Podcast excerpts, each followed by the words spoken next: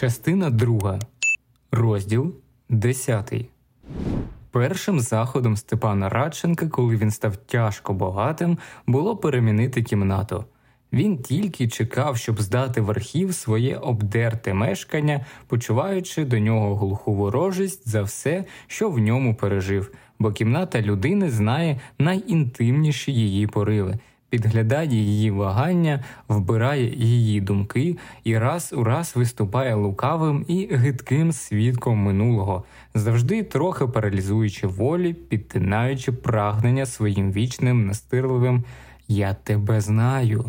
Отже, він підрядив комісіонера і виклав йому свої бажання.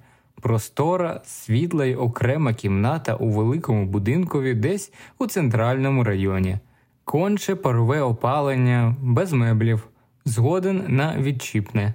Пожилець буде тихий, самітний і акуратний. Комісіонер вислухав його і сказав: Словом, вам треба справжня кімната. Поволі він набував знайомства. Від товаришів у праці його ручкання непомітно поширювалось на їхніх родичів та друзів і далі вглиб міста, до найрізноманітніших представників людського роду, професій та думок. Його капелюх щораз частіше здіймався на вулиці, відповідаючи на привітання молодих учених, партійців, профспілчанських діячів і просто осіб обох статей, непомітних співробітників установ, де їм платили гроші. В театрах у крильній залі міг уже вільно пристати до гурту, де обговорено виставу виконавців та враження. Міг зайти десь на склянку чаю, міг на вулиці з кимсь півгодини погуляти, розмовляючи про важливий дріб'язок, бував на вечірках, де читано і критиковано нові твори за чаркою вина. На вечірках, де просто пустували і розповідали любовні пригоди, Отже, потішитись міг безневинними розривками, що й до них інстинктивно прагне стомлена від обов'язків душа. В товаристві почував себе добре, незмушено, радіючи тими тоненькими ниточками, що плів між людьми як старанний павук. До всього почував невситиму цікавість невтишну жадобу знати і розуміти і кожного нового, з ким бачився, силкувався уявити цілком, розпитуючи непомітно його і про нього, цікавився його побутом, поглядами, роботою, постерігав його мрії, захоплення, жадав прийти в той таємничий музей, що людина з себе являє, музей зужитих думок і похованих чуттів, музей спогадів, пережитих тривог і збляклих надій в той архів людини, де в безліч шухляд сховані її оперативні плани і діловодство минулих днів. Цікавився тими дрібничками, що в них людина яскравіше виступає, ніж коли промовляє з кафедри, навіть плітками і поговорами, і так цікавився, що міг, не заставши вдома когось, попросившись записку написати, ритись у його столі, в нотатках, у листах, охоплений непереможною пронизливістю, якоюсь клептоманією на свідоцтво чужого існування. І як справжній маніяк умів ховати свою спрагу під незмінним спокоєм та зичливістю як хитрий злодій носив скрізь з собою асортимент досконалих відмикачок, непомітно пророблюючи ним над ближніми найскладніші операції, мав десятки знайомих і жодного друга, ходив поруч, а почував від усіх незмірну віддаль, бо завжди між ними будь-ким було скло, збільшувальне скло дослідника.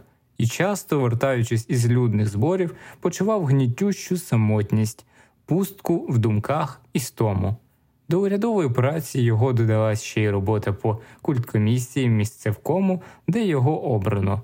Своїм звичаєм він перейняв працю на свої плечі, надав їй темпу та стрункості, задовольняючи свій громадський апетит, потребу діяти для людей і ворушити їх, бо те інше лукаве ставлення до них не могло ввібрати всієї його енергії та вичерпати розгін його інтересів.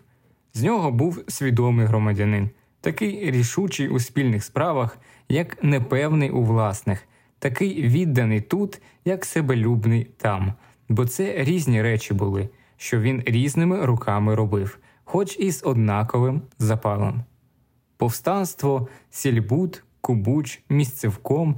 Він скрізь знаходив кінець кінцем, бо мусив знайти ділянку, де прозгорнути питомий нахил до громадської дії засідання комісії, засідання місце в кому, секції, конференції, організація виступів, вечірок на поповнення коштів, справоздання, розробка планів та кошторисів. Все це замиготіло в його руках блискучими кульками жонглера. На нього можна було покладатись і накладати. 100% навантаження він тяг як баский рисак, і що більший тиск на себе почував, то вправніше розподіляв свій час. Найтяжчим було йому в цій атмосфері абсолютної заклопотаності викриювати кілька годин тижнево на побачення з Зоською. Вони дедалі менше вкладалися в його розпис, бо час перед обідом був йому найобтяжніший. Напередодні він із смутком майже невдоволено гадав про те, що завтра доведеться покидати справи, відмовляючись різними нісенітницями бігти в інший кінець міста, знову вертатись, знову підхоплювати працю, як не як трохи стомленому, пізніше бідати, порушуючи аж до ночі свій властивий розпорядок. Але й увечері мало міг давати дівчині уваги. Ніколи не міг певно сказати, чи буде завтра вільний, і до театру здебільшого ходив з товариством, рідко коли маючи змогу попередити кохану. Кімната, де вони здибались, стала для нього маленькою станцією, де він сходив з експреса в руках валізка і годинник, прислухаючись до другого дзвінка дальшого потягу. Цілував її хапливо, взагалі все хапливо робив, додаючи якоїсь нервовості в їхній зустрічі що нищила колишній спокій любовної мрії. Відбулись хвилини тихого зачудування, коли сиділи вони близько, щасливо схилившись одне до одного, зблякли жагучі пестощі рук, що шухають і знаходять нове, розтанули закохані шепоти про любов. І слова вже не єднались у збудні сполучення, обертаючись у великий шаблон.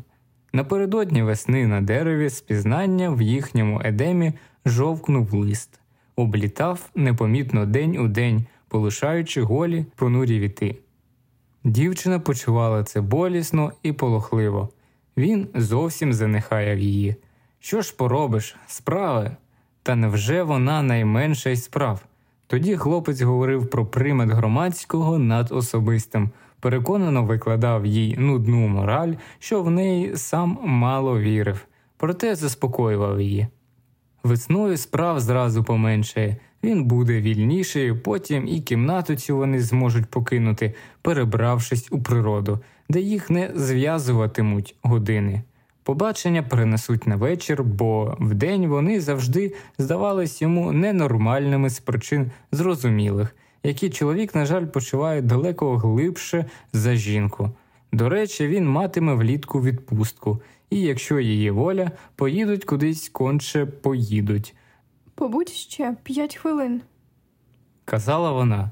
Він бурчав, але лишався. Вона сиділа в своєму кріслі, підібгавши ноги, замислена, мовчазна, почуваючи нудьгу, що відбирала їй сміх, жарти й капризи, а через хвилину похмуро шепотіла. Іди вже. І ніяково розлучались.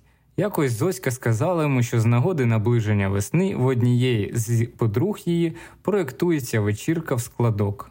Але справа в тому, що там конче треба танцювати, досить і самий фокстрот, але вона не певна, чи здолає божественний засвоїти його за такий короткий час. Він, певно, відмовився б від вечірки, але що справа тут його здібності торкалась, той сказав Дурниці показуй. Найперше він мусив опанувати вальс, основу всіх танців. Підібравши спідничку, Зоська поволі виразно показала йому потрібні па. Раз, два, три, раз, два, три. Він стояв, заклавши в кишені руки, і зосереджено пильнував її рухів. Ще раз, сказав. Тепер він спробував сам. Скинувши піджака, силоміць порушив неслухняними ногами, розставивши руки. Зоська стояла поруч, тихо плескаючи в долоні, щоб не збудити увагу в помешканні. Так, так, примовляла вона. Чудово. Трохи призвичаївшись, він зажадав управляти вже вдвох. Даму треба обняти, сказала Зоська. Це я вмію, відповів він. Час минав зовсім непомітно. Зоська віщувала йому велике майбутнє в танцях. Ти надзвичайно легко танцюєш, сказала вона.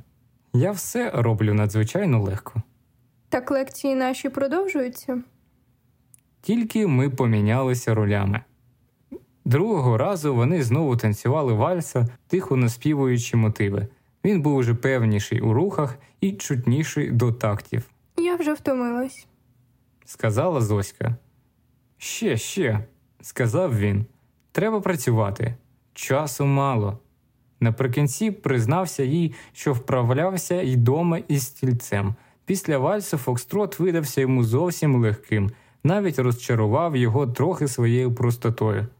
Зоська пояснила, що фігур є безліч, що тут можна застосувати акробатику і власні винаходи. Проте даму тут обіймають далеко серйозніше, ніж у вальсі, і це його потішило він вмить уявив, що зможе перетискувати так багатько жінок, високих і повних, ступаючи ногою між їхні ноги і крізь убрання почувати в них грудий пружний живіт, і збільшив свою пильність до науки.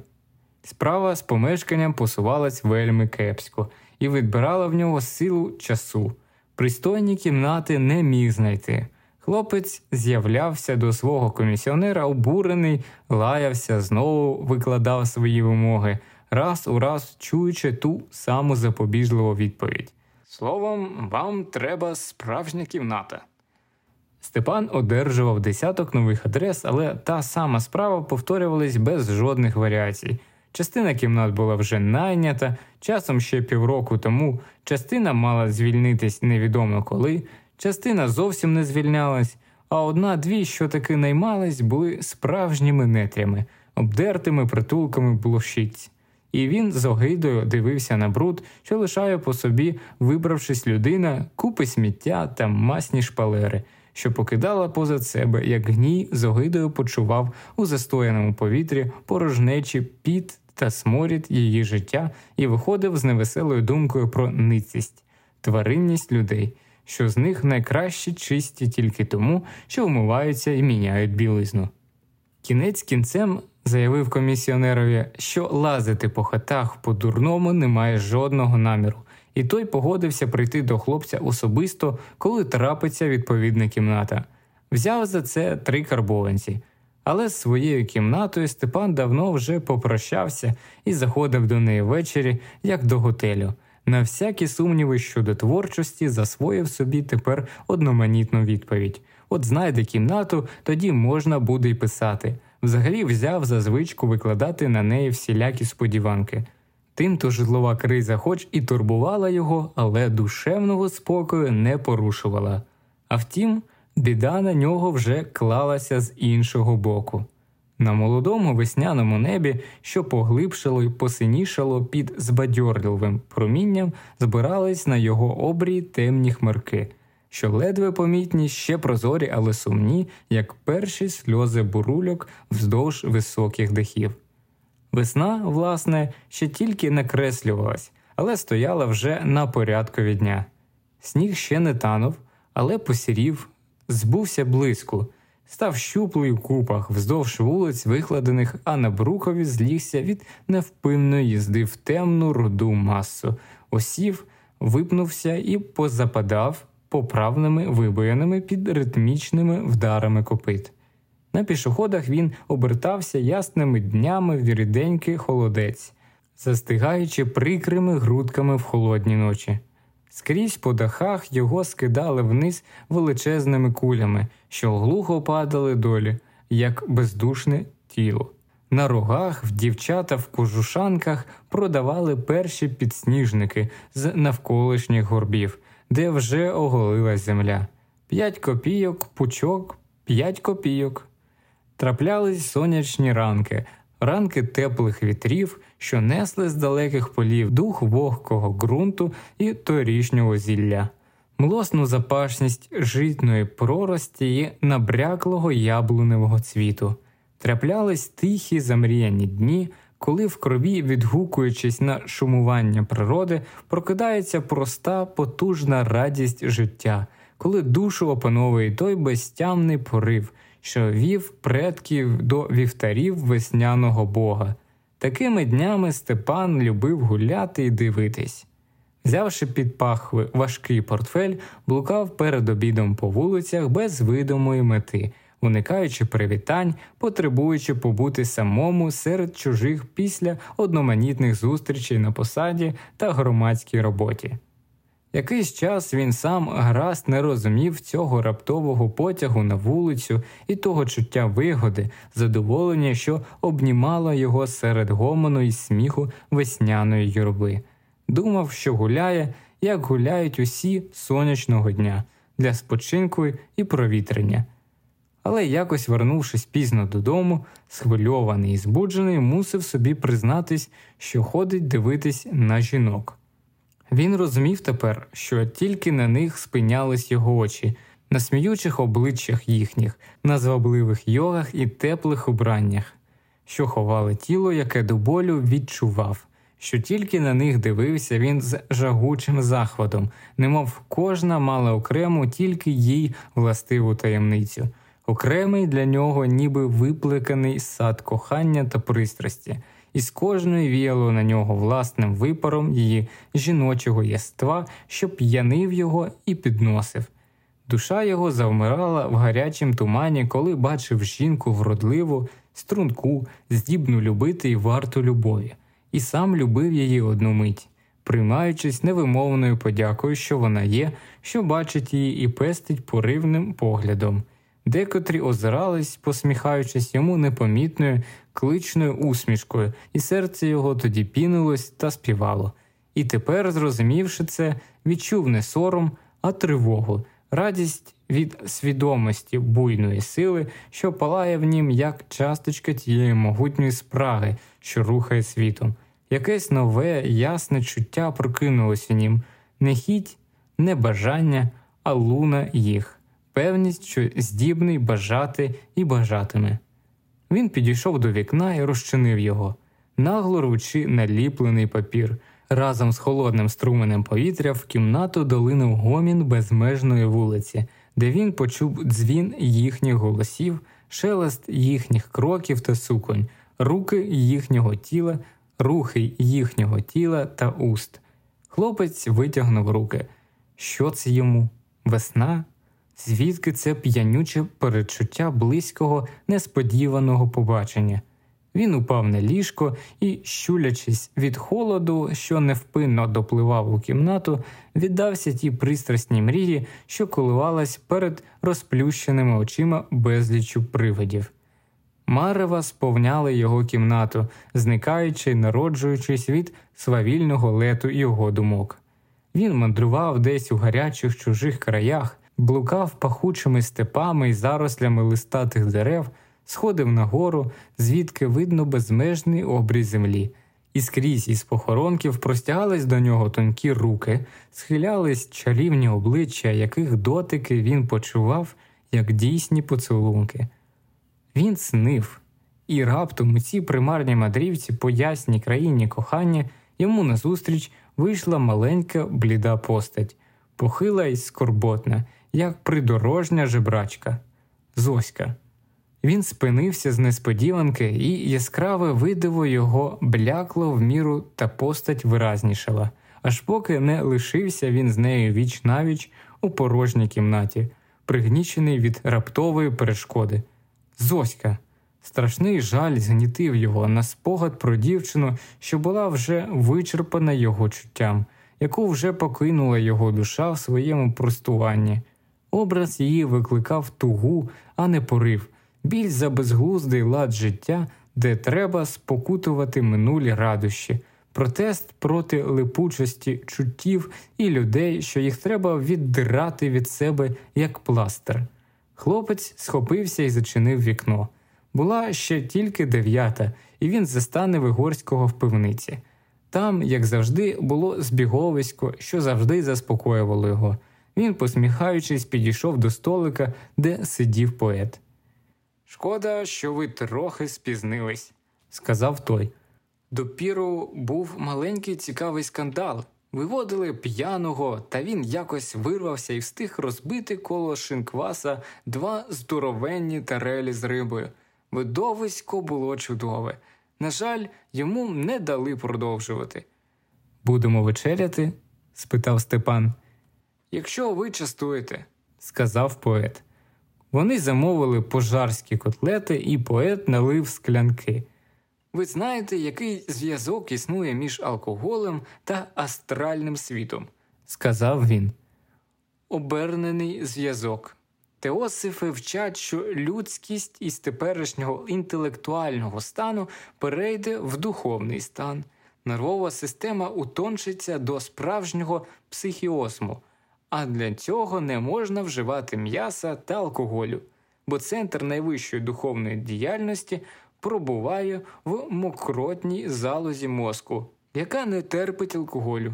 В цій мокротній залозі полягає суть теософії. Він помацав свою стрижену голову, а астральний світ. Він буде приступний расі, що розвине ту залозу. Тільки я думаю, що ми мало втрачаємо з астральним світом, п'ючи пиво, бо людина скрізь мала неприємності, де вона не з'являлась. Я не вірю у вигадки старих паній, сказав Степан, але мені тоскно сьогодні. Весна? Всяка весна кінчається морозами, не забувайте, відповів Вигорський. Краще не весніти, щоб не опадати. Ну, вибачте сказав Степан. Краще померти, щоб так не міркувати. Не маю жодного бажання вмирати, відповів поет. Бажати те, що мусить бути, це вже безглуздя. Він раптом прояснів. Друже, я не казав вам ще своєї останньої радісної новини. Щастя на землі можливе. Невже? Так, я думав про щастя 28 років і прийшов до висновку, що воно не існує, а на, дев'я... а на 29-му змінив свою думку. До речі, ви не помітили, як мені стало 28 років. Це було позавчора. Шахрай з цього часу чисто працює. Але він приніс вам щастя, сказав Степан. Краще був би не приносив, зітхнув поет. Я не боюсь ні старості, ні смерті, але все неминуче мене обурює. Він уперся долонями в підборіддя і хвилинку дивився мовчки перед себе на повну залу, що тремтіла від рухів та голосів. Його худе, давно не голене обличчя поросло куцим чорним волоссям і, здавалось, без міри стомленим. Потім заворушив пальцями, гладячи шорстку щоку. Щастя, сказав він зразу. Навіть щастя мене не задовольняє. Річ у тому, що я був щасливий і не помічав цього. Він налив склянки властивим гострим рухом. Вся справа в тому, що щастя нічого спільного з задоволенням не має. Коли б інакше було, ми не могли б зрозуміти людей. Чуттєві й розумові перемоги надто минущі, щоб зародити щастя, постійний настрій радості вищого порядку, тобто абстрактної. Щастя це високий тонус духовного життя, як здоров'я фізичного. Щастя це духовне здоров'я, окремі болі та виразки не можуть його схитнути. Що таке щастя? Це естетичне почуття від самого себе, від свого я. Естетичне почуття виникає від споглядання або гармонії, або величі. Гармонійність я тобто певна врівновага всередині людини є нерухомість, загальмування на певному духовному стані, і естетика гармонії в нашому разі є щастя непрагнення, щастя погодження з життям, підглядання йому, тобто щастя раба, воно єсть, воно щастя, але нікчемний ступінь його. Розумієте? Розумію, але не так швидко, будь ласка. Ви вигадували це 28 років, а я мушу сприйняти за 10 хвилин. Не забувайте. Поет посміхнувся. Ви не були такий дотепний, коли ми вперше здибались. Я продовжую. Естетика величі є піднесеність якогось душевного елемента над рештою, запанування його над рештою, активна боротьба з нею, отже, рух, прагнення, щастя величі діяльне, а гармонії приємний сон кінець кінцем. Тепер найголовніше щастя величі може виникнути від піднесеності або чуття, або розуму. Перше ви зрозумієте на прикладі першої ліпшої релігії, а останнє щастя від свідомості, що душа впорядкована принципом розуму і підпорядкована йому, і є найвище щастя. Тим часом, а може й не завжди, якщо не здійсняться пророкування теософів. Я теж не йму їм вігри, але ми так мало знаємо, що в майбутньому може здійснитись всяка дурниця. Я не певен навіть, що не буду в раю. Не згадаючи вже про пекло? Згоден, якщо там буде пиво і такі приємні чорти, як ви. Отже, на варті життя мусимо поставити розум. Він добрий, він усе приймає і прощає, він уміє спиратись на причини, а чуття нищить їх. Щастя чуттєвої величі є щастя заперечення, а розумової ствердження, чуття обурення, розум терпимість, чуття запал, розум гострота, чуття лишає кінець кінцем попіл, розум тільки рани. От вам повна картина щастя. Яке вибираєте? Чуттєве, хоч воно і обмежене. Кожен обирає те, що може. Що ж до обмеженості, то не забувайте, що й усе наше життя обмежене певним часом, простором та умовами, від нас у найкращому разі, мало залежними. Я особисто припускаю гірше. Коли мені кажуть про незалежність нації чи жінок, я хочу відповісти друзі, тільки одна незалежність є незалежність нашого життя від нас. Отже, обмеженості лякатись нема чого, бо прагнення до безмежного завжди приводить до порожнечі. Уже дванадцята. Це сказав пивникар, приємно посміхаючись. Звичайно, це дитячий час але він, як чесний громадянин, за обов'язок має виконувати приписи закону, то більше, що штраф величенький. На дверях він уклонився. Сьогодні трохи шумно було, вибачайте. Він натякав на скандал із тарелями. Заводьте алюмінієвий посуд, порадив поет. Він не б'ється, а самий метал користується тепер величезною популярністю. Потім звернувся до Степана. Хочете, погуляємо трохи? Чудова українська ніч. Хлопець вагався. Я трохи стомився, сказав він. Обіцяю мовчати. І пішли вдвох до опери, де вистава вже кінчалась, і незайняті візники поволі роз'їздились униз вулицею Леніна. Дійшовши до Шевченківського бульвару, приятелі повернули назад. Поет справді мовчав, наставивши капелюха і стромивши руки в кишені пальте. А Степан, п'янюючи від холодного місячного сяйва, скинув галоші і сковзався по намерзлих пішоходах. На чергове побачення з Зоською хлопець ішов неспокійно, навіть з деяким острахом, яких слів мусить добрати, щоб висловити те важке складне почуття жалю й прощання, що його гнітило. Шаблон любові підказував, що для розлуки мусить бути достатня причина ревнощі, зрада, сварка, принаймні, або хоч повільне охолодження протягом довшого часу. Та чи зважиться він, чи зрозуміє вона. Зоська вже чекала його, сиділа на кріслі в пухкій блакитній кофточці, недбало скинувши черевички, і посміхнулась, коли він увійшов. Як я скучила за тобою сказала вона. Хлопець нерішуче спинився біля порога, дивлячись на неї збентеженими очима. Я теж за тобою скучив, відповів він. В цих словах було стільки тухи, що й для нього вони забриніли несподіваною щирістю. «Іди ж сюди, прошепотіла вона. Він кинув на стільця пальто та капелюха і підійшов до неї похилою худою злочинця.